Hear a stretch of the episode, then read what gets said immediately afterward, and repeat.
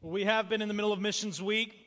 Hopefully, you've been able to participate in much of what has been going on. I know uh, many people had many other things, and, and I hope you were able to participate. If you didn't, you missed out on a bunch of, of, things. I know, I, I know I, would be naive to think that everybody here is just ultra gung ho for missions.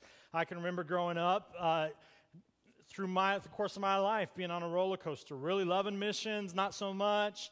Um, and I hope that that for those of you who weren't here, I want to I want to just describe a little bit about what Brother Zhang did and kind of wrap up this week for us. Um, as as many times in Missions Week, we can kind of put up with missions on Sunday and then the next Sunday because we kind of have to, right? When we come to church on Sunday. So, but hopefully that wasn't the case for you. This week we had uh, our Korean brothers and sisters from South Korea. Phenomenal time. Uh, they are some of the most sweetest, humble, quiet, sweet people you'll ever meet and it was a real privilege to get to spend time with them. And Brother Zhang spoke last Sunday and Wednesday night as well, and, and now they are touring America. And I heard that uh, on the news, I heard that, that uh, Seoul, Korea had gotten um, some of the largest snow recorded in history this week, and they missed it. Um, but but I'm sure for them it was it was a good week. As I hope it was a good week for them as it was for us. It's hard. It's hard going on a mission trip. I've been overseas. For them coming to our country, eating our foods is just awkward. You know, they they come in, their bodies are asleep uh, while they are up during the day because it's nighttime in Korea. And so they're having to come and eat our greasy, fried American food. And after two three days, I'm sure that, that you're, well, I'm sure because it's happened to me, uh, your stomach just it doesn't like it. You know, I remember going to China and, and two or three days into it, Tim Johnston had to practically carry me back to the hotel because I got sick. And the next day, I couldn't go out uh, and do the ministry with them because I couldn't even get out of bed. The following day, they were going to go play some game in the park, and they asked me to go, and I was like, I don't know if I can. They're like, Yeah, come on. And I, I surely didn't want to miss uh, seeing some of the country. And while I was over there, and we went and we ate lunch at McDonald's. And I can remember distinctly how messed up I must be as an American uh, that McDonald's calmed my stomach. it was soothing. And uh, so I'm sure for them coming and eating our greasy fried foods when they're used to vegetables and steamed rice and things of that sort, it's not the most pleasant of things. Uh, but nonetheless, they were here, and you never saw them without a smile on their face, uh, without, without a passion and genuine love for the Lord. And so let, let me just reiterate some of the things Brother Zhang talked about. Last Sunday, he preached out of Acts chapter 1, verse 8. And if you weren't here and missed it, we'll have it on the screen. It says this But you will receive power when the Holy Spirit comes on you. And you will be my witness in Jerusalem and in all Judea and Samaria and to the ends of the earth. And Brother Zhang issued us a challenge. And if you're not careful because he's such a small, quiet, cute man and his accent is so attractive and fun to listen to, you miss the challenge he gave us. But his challenge went something like this Do not become comfortable in your home. He issued a challenge and said that we were all called not just to Jerusalem, but to go to Judea, Samaria, and to the ends of the earth. And, and that's what the word says. It doesn't say that you will be my witnesses in Jerusalem or Judea or Samaria or the ends of the earth. It is a call to all of us who follow Christ to go wherever he leads. And so that can be a hard challenge for us. And I think with, with how cute of a man he is and his accent, that challenge could go right under the table if we weren't careful. Brother Zhang was standing in front of us saying, Every one of us is called to go. That's hard for the church in America. I can remember growing up, uh, hearing about calling to missions. My parents were missionaries, and I, and even uh, up until recent years, for me, it was always a question of, well, am I called to go? Is this person called to go? And Brother Zhang basically stood up in the face of what I had learned my whole life and basically said, no, everyone is called to go. That's a bold statement. Well, later on, Wednesday night, he spoke out of just turn it upside down. Acts chapter 8, verse 1. And here we see Saul has just approved the stoning of Stephen, for Stephen had stood up in front of the church and issued a challenge. And the church didn't like it. So they basically decided that as a heretic as he uh, was, supposed heretic, they were going to stone him, and Saul had just approved his stoning. And then the word says this On that day, a great persecution broke out against the church in Jerusalem, and all except the apostles were scattered throughout Judea and Samaria. Here we see the fulfillment of the commandment. Brother Zhang last Sunday told us the last commandment Christ gave his disciples before he ascended into heaven was for them to go into Jerusalem, Judea, Samaria, and all the earth. And between Acts chapter 1 and Acts chapter 8, we see the disciples in chapter 2 receiving the Holy Spirit. Now, we have to stop and pause and think about this because for the disciples receiving the Holy Spirit, for us reading that today, those of us who've been in the church for a while, it, it can become a little mundane or just something we've heard often. But stop and think about this. You and I, at the, the moment we asked Christ to be Lord of our lives, the Bible says that we were filled with the Spirit. The Spirit came and sealed us, that the Spirit came and dwelt within us and made us new creation. You and I have never known a time in our life as Christians without the Holy Spirit and His power upon us and in our lives. But the disciples here up until Pentecost, they were living a life of religion, following the law. Yes, they walked with Christ, seeing him do miraculous things, and even at times, Christ had given them power to go and do some of these things. But up until this point, they had not received the Holy Spirit. So for them, walking the life as a follower to Christ was different than you and I. We live empowered by the Holy Spirit as he dwells within us. But for them, it was different. So in Acts chapter 2, the, the Holy Spirit comes as they are in a room and they are praying. And, and what were they doing up until then? Well, they were just doing church business, right? Judas had obviously committed suicide after betraying Christ. And so they decide we need to elect someone else. So they cast lots and elect someone else, and they're praying and just waiting for God. And the Holy Spirit comes. And if you, you need to know a little bit more background on who the Holy Spirit is, why he hadn't come until then, just read John's, John chapter 14 through 16. 16.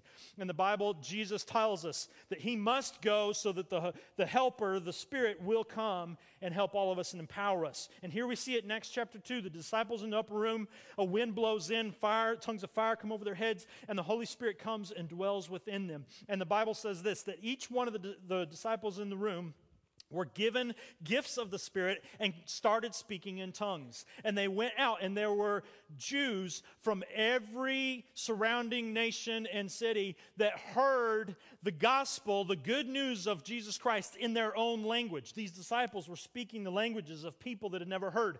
And in this instance, as they are hearing the good news, guess who it was that started ridiculing the disciples? It was the church in Jerusalem.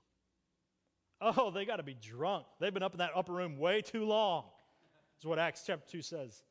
And Peter stands up and he says, No, no, no, no, no. And he quotes a prophecy that Joel gave in chapter 2, uh, Joel chapter 2. And he quotes that and he says, Listen, this is the Spirit that has come. And these people heard the gospel in their native tongues and they came and received. And then Acts t- chapter 2 goes on to say that God added to their number daily. But what was Christ's command before he left?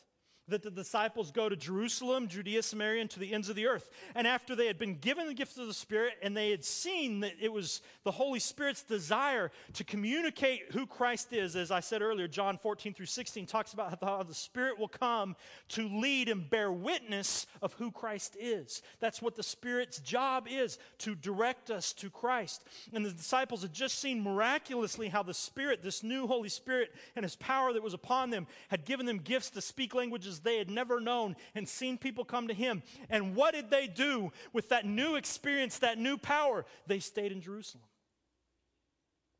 And somewhere between Acts chapter 1 and the command to go and Acts chapter 8, nothing has happened. Maybe they thought that because they had shared the gospel languages and people had heard, then they were no longer required to go. We don't know.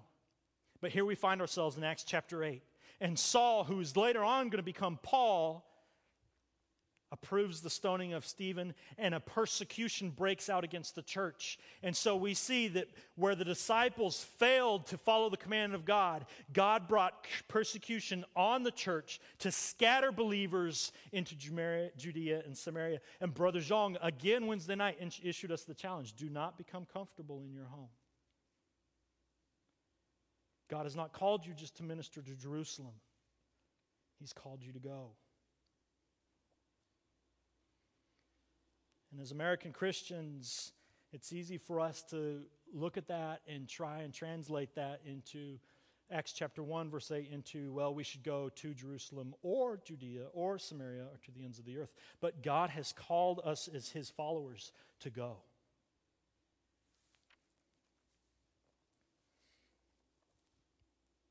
We as a church have followed that call in several ways. In fact, in the past four years, we've done 21 mission trips that were officially sponsored by the church. There were more than that that were not officially sponsored that members in our church went on, but the ones that were officially promoted and sponsored by the church, we've done 21 mission trips in the last four years. We've gone to every continent with exception of Antarctica, excuse me, and the Pacific Islands, Australia, New Guinea, and whatnot. That's amazing. That this church of attendance between six and 800, give or take, in any moment in time that we have gone to every major continent with exception of Antarctica or the Pacific Islands. If any of you feel called to go to Antarctica, let me know. I will try and find you a way, but I won't go with you. I don't know that the penguins need to hear the gospel. But we have been on 21 mission trips, spending a total of $332,009.76 sending people to the nations. Let me just tell you, I know you guys don't spend your free time researching what churches spend on mission trips, but let me just tell you for a church our size, that's a great number. It's unheard of. Yes, it really is. Alongside the $332,000, we have given $288,858 to support missionaries who live full time on the field. Many of the mission trips we take are to work with some of those missionaries so that when we give the gospel and we leave, there's someone there to disciple, to teach, to continue to, to pour into these people and help them in their Christ journey. That's an amazing astronomical number as well. We spend that money, that $288,000, just on supporting missionaries full time. Together, that, that adds up to an average of about $682,000, six, or 62, 682 $1,650.76 over the past four years. That's a really, really good number. The danger in that, though, is for us as individuals is to become complacent and say, oh, our church is doing good in missions. So the calling is for the church, but for me as an individual, I'm not called to go.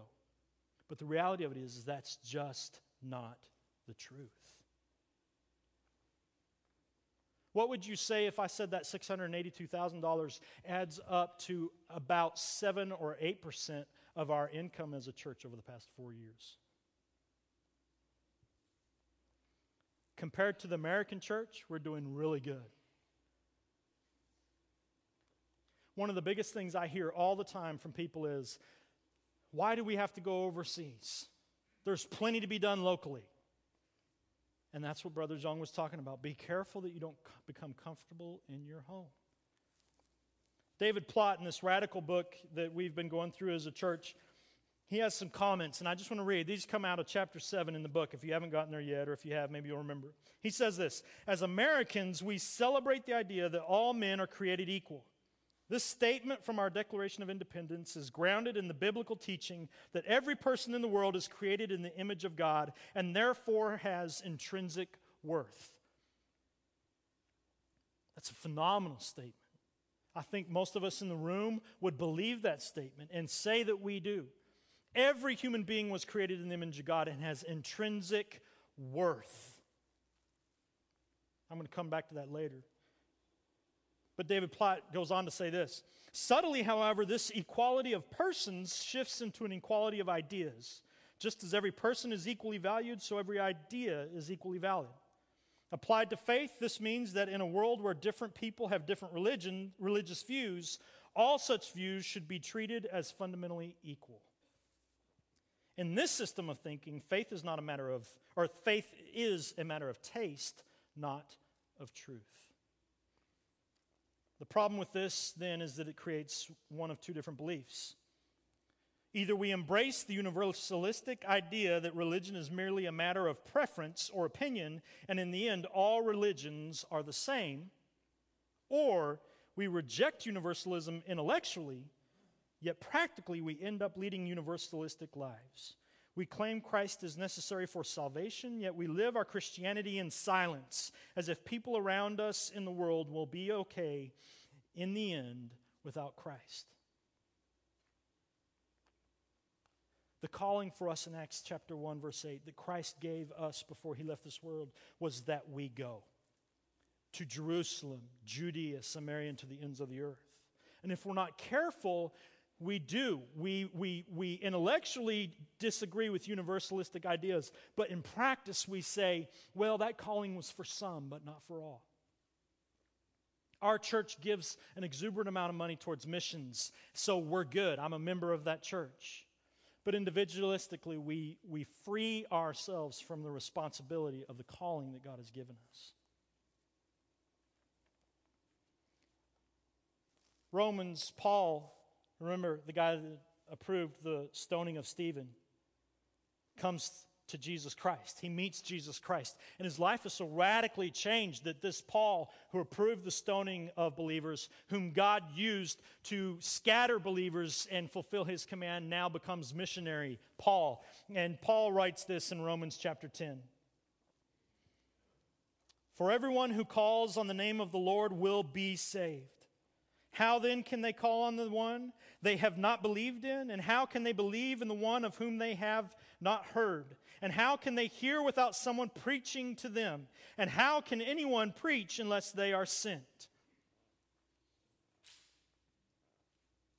Now, if we take this backwards, remember what Acts chapter 1, verse 8 said. It said, When the power of the Holy Spirit comes on you, you will go to Jerusalem, Judea, Samaria, and the ends of the earth.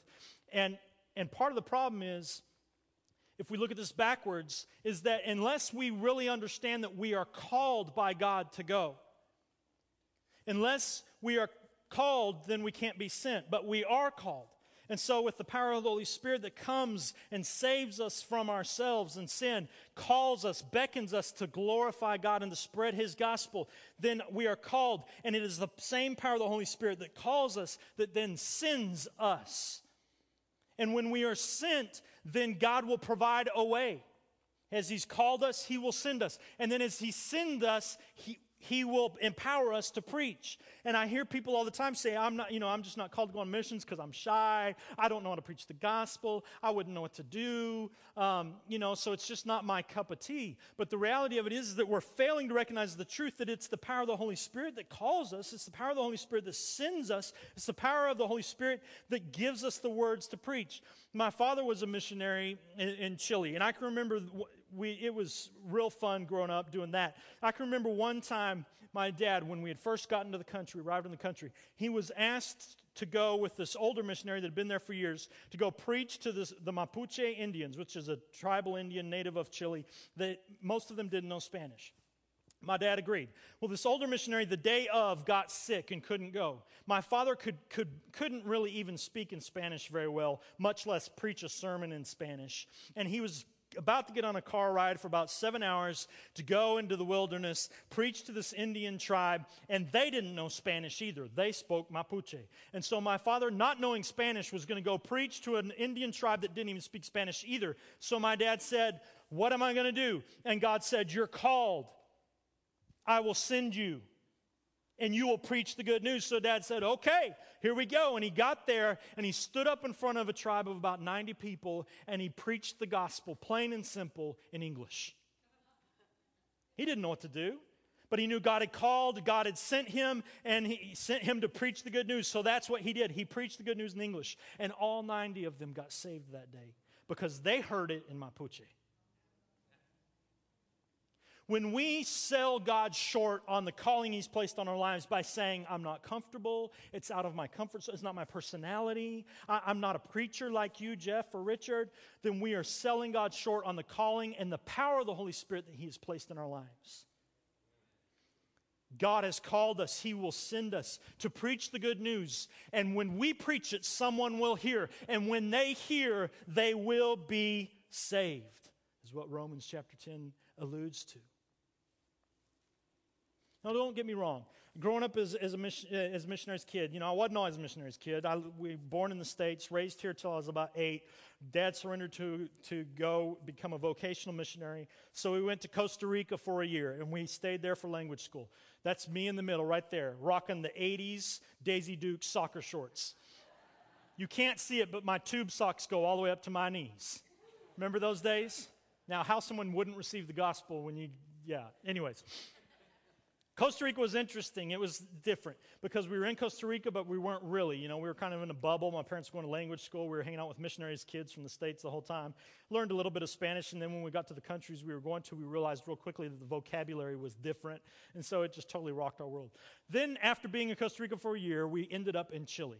And my parents, they actually asked us, that's me in the middle there with my Michael Knight black uh, jacket, you know, I used to play Knight Rider in. But that's me right there in the middle. And, and my parents, before they took us to Chile, they actually asked us kids, Do y'all want to go? Now, they might have smooth talked us a little bit because you got to remember back then, computers didn't exist in the home, right? So when you wanted to find out about a country, you went to like the library and pulled out an atlas, you know, and you read through that. So dad didn't know if we were going to have a car, we are going to live in a house or a hut. I mean, we didn't know. So dad kind of said, you know, hey, if we go to Chile, you might get to have like a, you know, you might get to have a llama and ride on a llama or a horse or something. So us kids were like, oh, yeah, let's go. Chile was a wonderful experience. I, I, would, wouldn't trade it for the world, getting to grow up in a different culture and whatnot. But unlike most of my missionary kids' friends, I didn't feel called to go into the mission field. Maybe it's because I'm just ultra stubborn. Everybody I knew, missionary kids, wanted to go back to the country they were raised in. Oh, I'm called to be a missionary where my parents were, whatever. And I always just thought, well, that's just nice. That's just because it's what's comfortable and familiar to you, and you just want to go back. And I was determined to not be that guy. So, no, I wasn't going to go back on the mission field. Got into college, and the, the college pastor at the largest church, actually, the church I was on staff at, working with youth, excuse me, college pastor at this church, largest church in town where I went to college, he felt called to go to missions. He wanted to go on missions so bad that every sermon he preached was about missions. And for like three or four years, all I heard was missions this and missions that. And at the time in college, I had just come back from Chile, and I was bound and determined to not be one of those kids that couldn't survive in the States. Graduated at a class of 10 missionary kids my senior year, and out of the 10, almost all of them ended back in Chile. Only one of them ended up marrying a missionary. The rest just went back to Chile and just floundered. It was crazy. I didn't want to be that. So getting to college, and this college pastor is preaching so much about missions, and I'm just like, look, that's great. That's great that you're called, but I'm not. That was my thought process. Turns out he wasn't called, and, and uh, he's been on several short term trips, but his life, what God is doing in him, is sending people, getting people to embrace the truth of God about missions. Well, it wasn't really until I got hired here that God really began to change my approach to missions because I was determined that God had called me to live in the States and came here. And I've told you all the story several times. Probably the week I got hired, the next week I went on Yum Tour with a bunch of people I didn't know. Uh, and then I got back to church, and Richard said, Oh, by the way, you know, we really want you to be involved with the Missions Commission because of your background and whatnot. And so it was kind of a two for one, I guess, you know. And I kind of saw that coming, but the reality of it is, I was like, Okay, whatever, you know, I've got experience with that. But God began to change my heart. Found this passage in Isaiah chapter 12. Let me read it to you real quick. In that day you will say, I will praise you, O Lord, although you were angry with me, your anger has turned away, and you have comforted me. Surely God is my salvation, and I will trust and not be afraid. The Lord, the Lord is my strength and my song. He has become my salvation. I, I loved the Lord. I understood who I was without God. I remembered my sinful condition and was well aware of the wretchedness of myself without God. And I worshiped God. I loved God and wanted to glorify Him with my life. I was already in ministry at the time. But the passage goes on With joy you will draw water from the wells of salvation. And in that day you will say, Give thanks to the Lord, call on His name, make known among the nations what He has done, and proclaim that His name is exalted. Sing to the Lord, for he has done glorious things. Let this be known to all the world. Shout aloud and sing for joy, people of Zion, for great is the Holy One of Israel among you. The beautiful thing about this passage and what God began to transform in me is the realization that to worship God, to truly glorify God, is to acknowledge His glory and His desires. And God is most glorified when I lay down my life and allow Him to be Lord of my life. But God is not just content with my life. God created all that is, and God's glory is deserving of the worship of every human being on the face of the planet. To worship God is to acknowledge that this lost soul that lives next door to me, the lost kid that works at the grocery store I work and go to, the lost people around the world that have never heard the name of Jesus Christ, God deserves their praise. And as my desire is to glorify Him and to worship Him, it has to be part of my desire that these worship Him as well. As I worship him, the, Isaiah says that I will draw from the well of salvation. I, as I remember who I was without God, I will reach down into the well of all the grace and mercy and love that God has bestowed upon me, and I will take from that.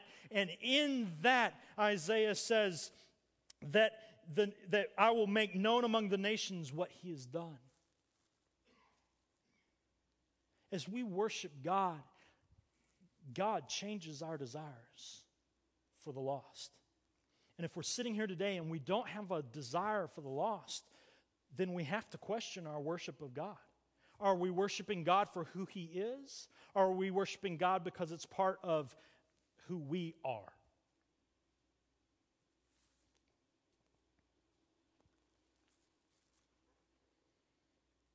The reality of it is, is, is that Brother Zhang issued a huge challenge, and it was coming from a cute nice guy with, with great accent. But that challenge was bold. It was one that should have rocked our world. Are you called? No. That's not the question you should ask. The question we should ask is do we acknowledge our calling? As I look at God and His glory, and I'll seek to honor him and worship him with my life. How can I say, like we just sang 20 minutes ago, break my heart for what breaks yours? Everything I am for your kingdom's cause, and not care about the lost next to me, the lost in the nations that have never heard. Jesus, I pray that your Holy Spirit would come and that you'd begin to peel away the blinders from our eyes, that you would remind us of our calling, that you would send your Holy Spirit to empower us to understand your calling, empower us in the going, empowering us to preach the good news, empowering us that we might see your creation coming back to you and worshiping you as their God. In Jesus' name, I pray. Amen.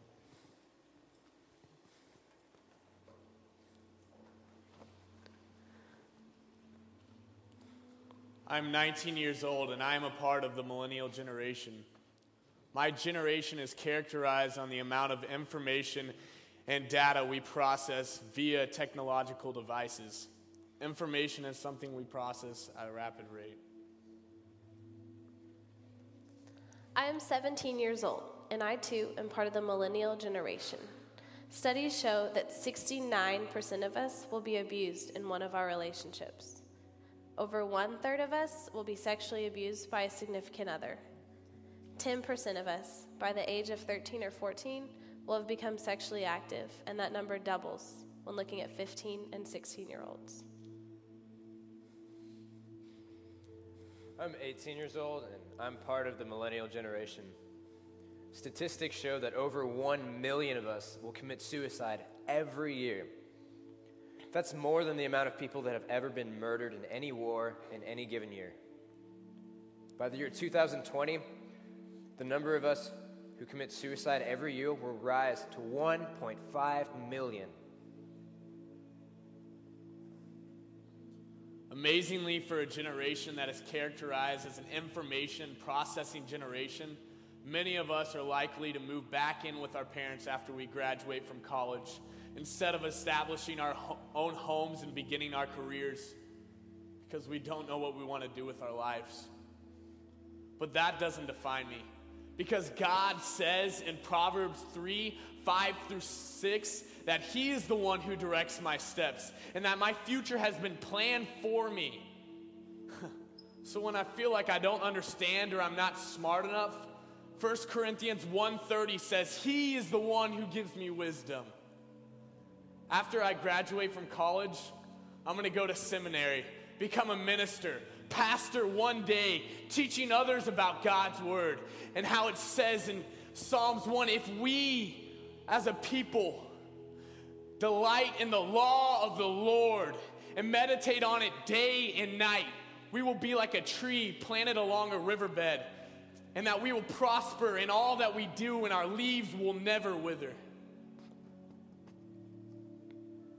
If you watched the Super Bowl this year, you probably would have noticed that almost every other commercial had a sexual innuendo of some kind. Sexual addictions and commercialism plague our movies and entertainment, and it's only getting worse. But I, I will be a woman of integrity and honor. When the world around me tells me it's impossible, Philippians 4:13 tells me that I can do all things through Christ. And Luke 18 tells me that with God, all things are possible. God tells me that he loves me in John 3:16, and in John 3:34, he tells me that he has a plan for my life. And that plan is one to prosper me, not to harm me. I will marry a godly man, and together we will teach little boys and girls how they can grow into their relationship with Christ and become young men and women of God we will give our lives to the cause of Christ. Many people in my generation struggle to feel like we lack a sense of purpose or a sense of significance. Many of us feel alone, and many of us feel inadequate when it comes to meeting the expectations that society puts on us or living up to the standards that our parents force on us. But this doesn't define me because God's word reminds me in 2 Corinthians 4 that I don't have to lose heart when my things around my, my life crumble because of circumstance. Because God inwardly renews me every day. So not only do I have a purpose for this day, I have a purpose for His eternal glory. When I feel like I'm not strong enough to carry on, God reminds me in Psalm 91 that His grace is sufficient to carry us through. And sometimes when I feel like maybe life isn't worth living, God tells me, that's not true in Romans 8:28. I know God has given me a renewed hope. And not only that, but he has called me to bring that hope to nations who are trapped in bondage of false religion, who don't realize that hope. Nations that some of you would not even consider going to. I can't do this. But I know by God's great grace, not my own strength, but by the power of God, I will go. I will answer his call. I would, I would have no problem laying down my life for Christ because I'm going to live as Paul was. For Paul, to live was Christ and to die was gain. Today, I live in Cambodia.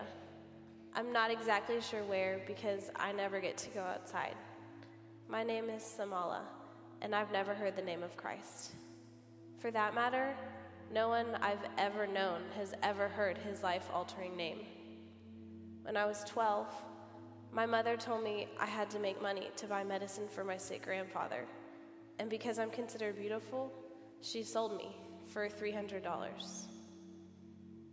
Every day since then, my life has been a reoccurring hell.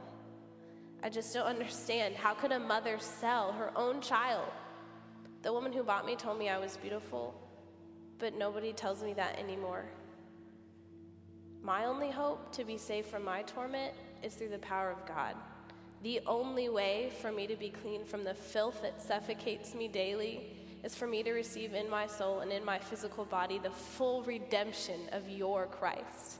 The only hope for my younger brothers and sisters is for the redemption of Christ to come to the family that abandoned me. Will you pray? Will you pray that God will send workers into the fields that are ripe for harvest? Pray that the one true God that you profess would not only change my spiritual condition of slavery to sin, but change the heart of my people. Pray that I and the man that God has chosen to protect me as my one true husband can work together to rescue other little girls from the hell of brothels and the backroom of bars into the safe, strong, redeeming arms of Christ. My name is unknown to you. You've never called me by name, but you know me. You see me every week when you come to the store. I don't know if you've noticed, but God has a plan for me, and His Word will become an important part of my life. But none of this will come into pass till I call out to God for help and put my life in the only one who holds it. And how will I know who I can trust if I don't know the one that can be trusted? And how will I hear if no one tells me? And how will I be told unless one of you tells me? Until I hear the word of Christ, there is nothing for me to hear. My name is Fida, and I am from Xinjiang, a far western province in China. My life is totally dominated by Islamic radical religion. And I pray to God, oh, yes, I do, but I'm always afraid that when I die, I will be rejected by God because I wasn't good enough. The promises of the Quran are solely that of laws that I can never I could never live up to, some of which I don't even understand. Would you pray? Would you pray that the God of the universe, your God, would liberate my people from false religion? I figure that Christians would just as much wish, wish me to hell rather than come talk to me. The probability is that none of you will ever tell me about the gospel. And if you did, even if you did, I probably wouldn't even listen. But you do hold the ear of the one true God who listens to all his children when they pray. Would you pray, even just for five minutes a day, that your God of the universe would speak to me? You who have abundant life in Christ, would you pray five minutes, a day, five minutes a day that He would show me and my people that abundant life? I know God has called me, and I know God wants to bring home my people. Would you pray?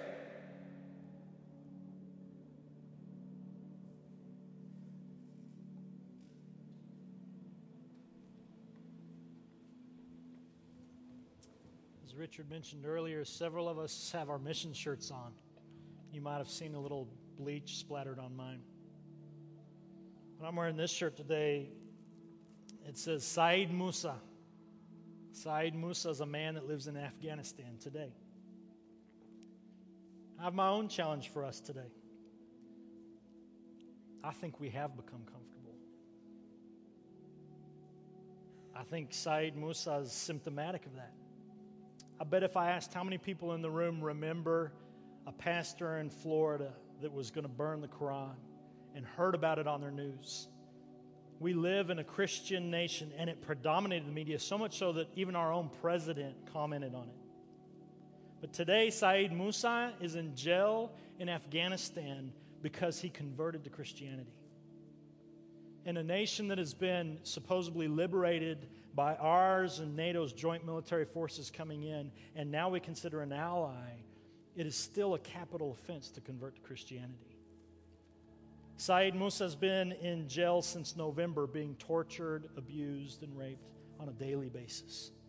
And the reason he hasn't gone to trial yet is because they can't find an attorney that will represent him.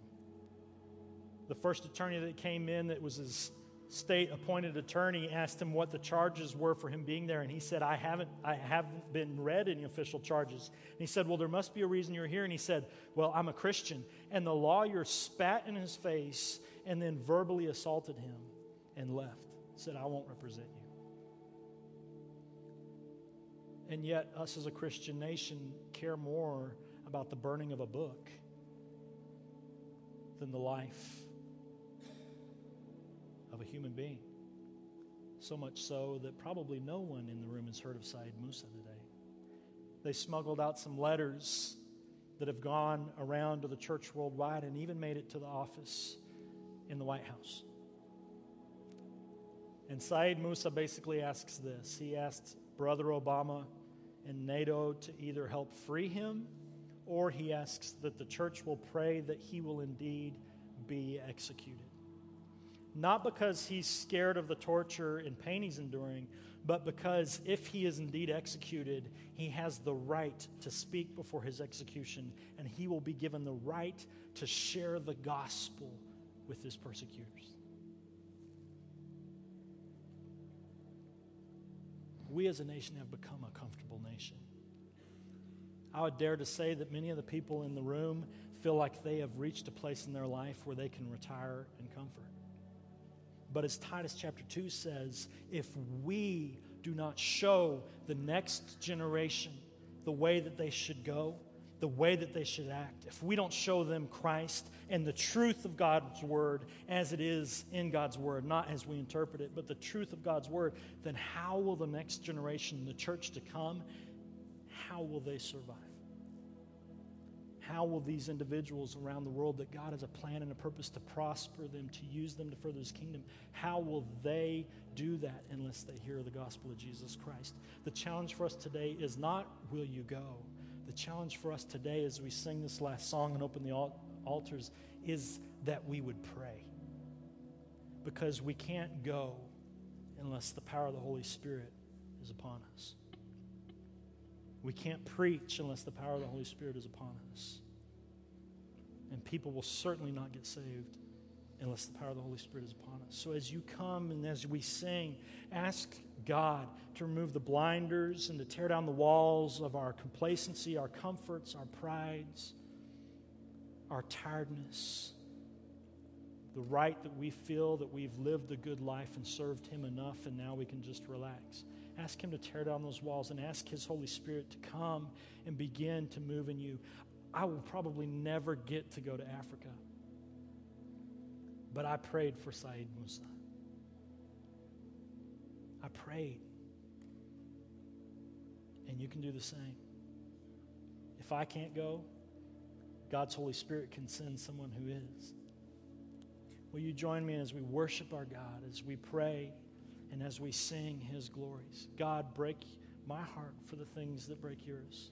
Everything I am for your kingdom's cause. Will you stand?